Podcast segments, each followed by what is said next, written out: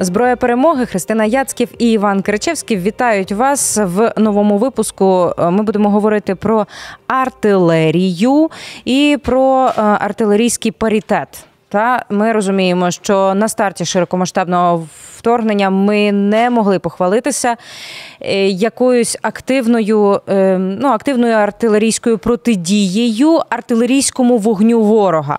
Ми намагалися, ми використовували все, що нам було доступно на цей момент. Але е, я добре пам'ятаю очі наших артилеристів, які дуже хвилювалися, що нас чекає буквально за тиждень чи за кілька тижнів, коли боєкомплект закінчується, коли інтенсивність війни просто шалена. але ми зуміли пройти цей кризовий момент, зуміли пройти, зокрема, завдяки нашим партнерам, які підстрахували там і коли це було треба. Тож, Іване, е, я пам'ятаю, як багато місяців ми говорили про те, що ворожа артилерія працює просто шквальним вогнем. Ну просто криють з усього, з чого можуть. Різні калібри. Частота випусків просто шалена. Так, кількість стволів ну незрівняно більша із нами. Натомість зараз ми чуємо про те, що нам вдалося досягти. Певної рівноваги, не буду казати там прям паритету, коли у нас там один до одного, але певної рівноваги, тобто знайти певний баланс. Е, Як ми дійшли до цього, через які етапи ми проходили? Давай почнемо з того, що той є такий неочікуваний фактор, який нам дозволив трошечки протягнути трошечки більше ніж кілька тижнів на тому артилерійському боєзапасі, який у нас був. Це як дивно не прозвучить і самі Джевеліни і NLAW, тому що наші бійці, отримавши достатньо велику кількість джевелінів і NLAW, могли зосередити якраз для використання на ближніх дистанціях проти той самої бронетехніки. А вже артилерійський боєкомплект зберегти для якихось, скажімо так, більш віддалених і більш важливіших цілей. Якщо ілюструвати прикладом битви за Київ, от е, е, Джевеліни якраз йшли е, проти бронетехніки, а ці нечисельні САУ Піон і гаубиці Д-30 якраз можна було використовувати для роботи по тиловим об'єктам ворога, типу командних пунктів, переправ і тому подібне, і тому подібне.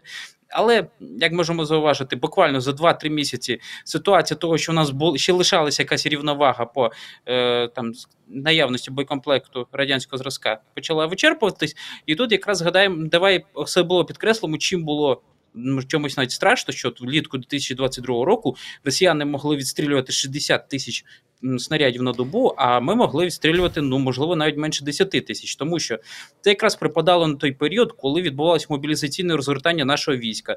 І всі от е, так бригади територіальної оборони перетворились на легкопіхотні, їх теж перекинули на фронти. Виходить, що тут було питання навіть не стільки в тому, що в росіян дуже багато артилерії, а в тому, що росіяни таким чином могли обвалити нам оборону. І ми тут буквально прийшли по лезу такого ножа коли скажімо так вдалося, коли якраз пішли перші поставки від партнерів цих радянських снарядів, їм можна було хоча б відновлювати якісь там, скажімо так, можливості бити артилерію, а потім пішли на щастя Хаймерси, які стали таким інструментом серійного виносу і доставки бавовни по російським артилерійським складам. Тоді вже uh там орієнтовно там липень, серпень, вересень, ми можемо говорити про перші успіхи в тому, щоб просаджувати артилерійський потенціал ворога. Звісно, після того, як там перші успіхи Хаймерсів, скажімо так, себе показали, росіяни почали відтягувати склади, але ну, на дистанцію достатньо довгу, щоб Хаймерси туди не діставали.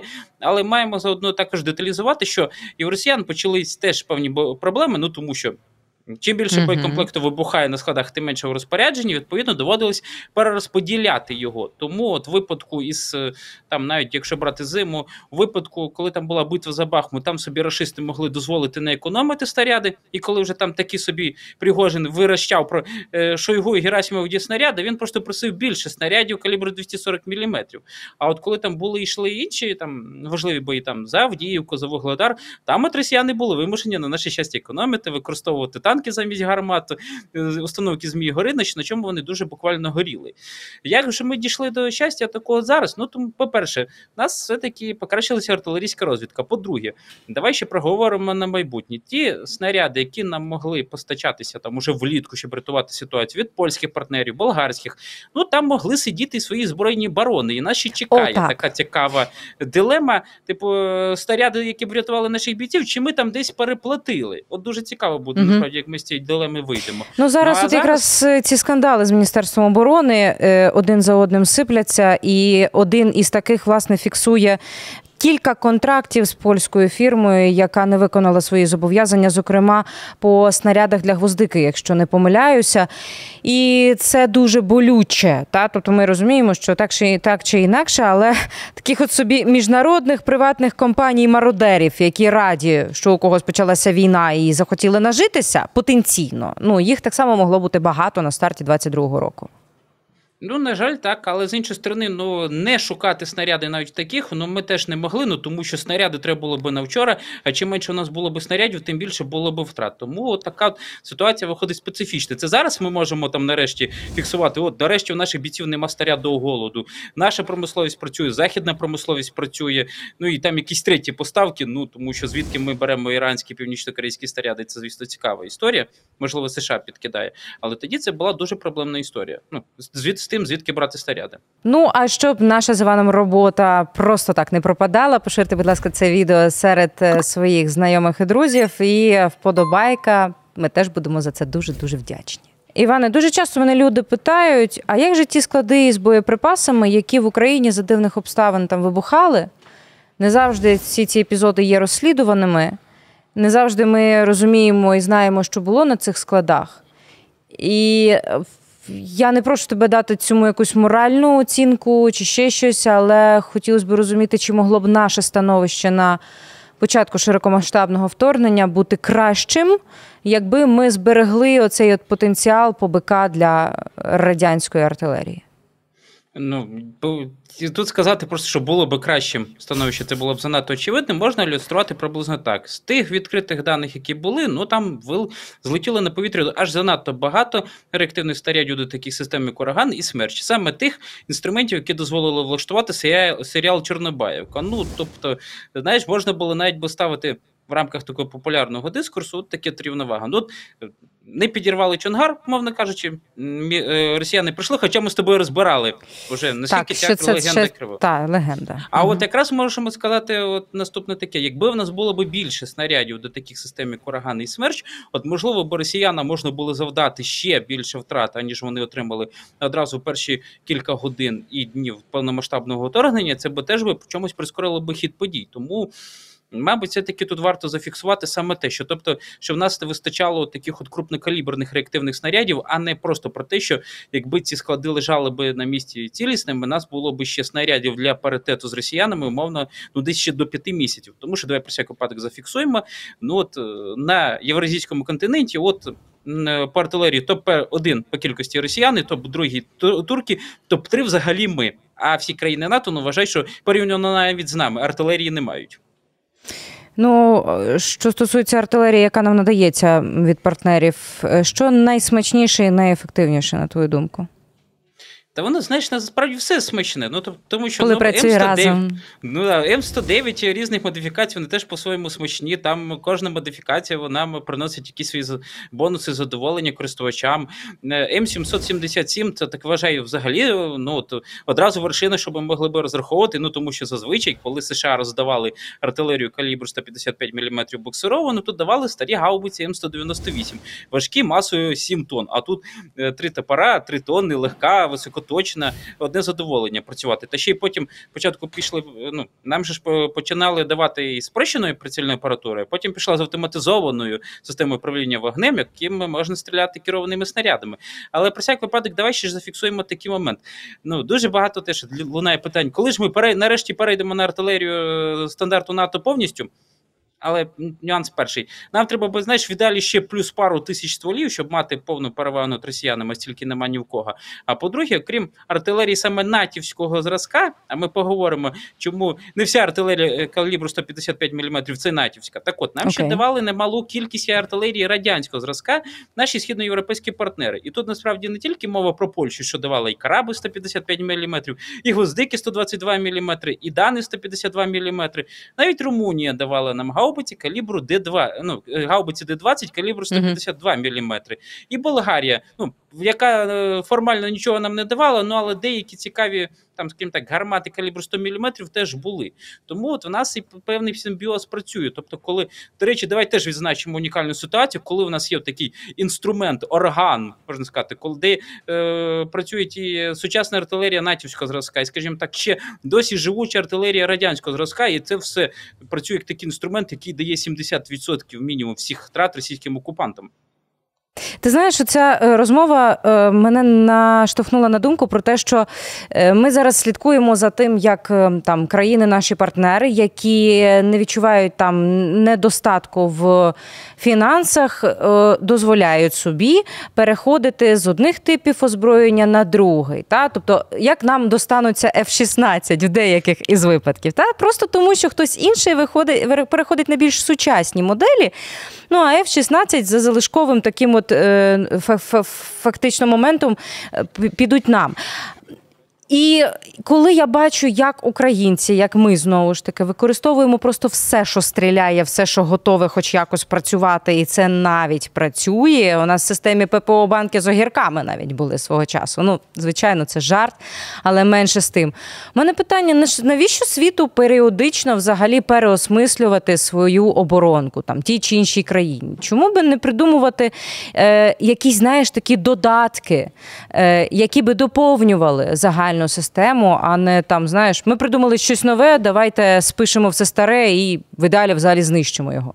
Ну, військові теоретики всіх країн і народів завжди грішать тим, що вони хочуть створити якусь компактну високотехнологічну армію, щоб вона не обтяжувала політиків, бюджет у мирний час і щоб воювало. Як ілюстрація, навіть поляки зараз, польські теоретики, отакі би напряму вже стикнулися з тим, що артилерію треба нарощувати, дуже багато інвестують, але типу, осмисливши наш досвід, починають говорити, що ну все-таки можливо можна буде перейти на якусь високотехнологічну артилерію, обмежуватись лише керованими снарядами і не воювати необхідним кількістю цього артилерійського валу потенціалу, який навіть нам потрібен, не те, що расистам з їхньою доктриною. Тому, на жаль, це так працює. Це повторювана помилка, яку, на жаль, захід ну ніколи не уникає. Я точно знаю, в який момент е, ми прийшли думки, що потрібно потрібно створювати Богдану. Ну тому що сподівання на те, що ми от от отримуємо від там НАТО е, класну зброю калібру натівського 155 мм, ну, якось коротше танули ці ці бажання і амбіції е, трошки на очах. На це були там певні політичні причини і не тільки,